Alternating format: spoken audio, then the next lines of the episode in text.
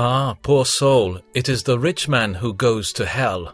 A few sighs from hell, or the groans of the damned soul, by that poor and contemptible servant of Jesus Christ, John Bunyan, 1658.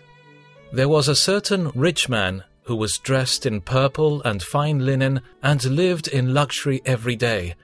At his gate was laid a certain beggar named Lazarus, covered with sores and longing to eat what fell from the rich man's table. Even the dogs came and licked his sores. Luke 16, 19 21.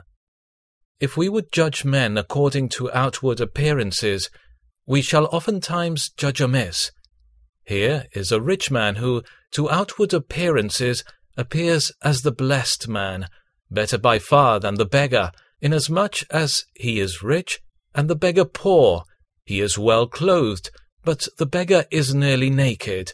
He feasts sumptuously, but the beggar would be glad for dog's food. Oh, who would not rather be in the rich man's state? A wealthy man, with all sorts of new suits and dainty dishes every day, has enough to make one who minds nothing but his belly, his back, and his lusts to say, Oh, that I were in that man's condition! Oh, that I had as much as that man has! Then I would live indeed, then I would live pleasantly, and would say to my soul, Soul, be of good cheer, you have plenty of good things laid up for many years. Take life easy, eat, drink, and be merry. You are in a most blessed condition.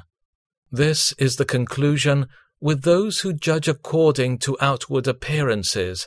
But if the whole parable is well considered, you will see that that which is held in high estimation with men is an abomination in the sight of God.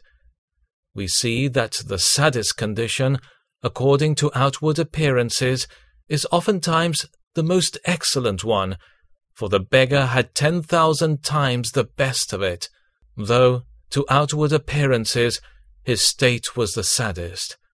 Those who judge according to outward appearances, for the most part, judge amiss, for here in the parable a man of wealth and a child of the devil may be the same person.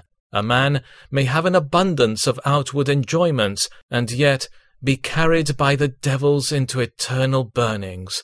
This is the trap in which the devil has caught many thousands of poor souls, namely, by getting them to judge according to God's outward blessings. Ask a poor carnal, covetous wretch how we would know a man to be in a happy state, and he will answer, those whom God blesses and gives an abundance of this world to. Yet, for the most part, these are the cursed men. Alas, poor men, they are so ignorant as to think that because a man is increased in outward things, therefore God loves that man with a special love.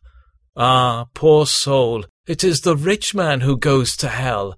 The rich man died, and in hell, mark it, in hell, he lifted up his eyes, being in torment.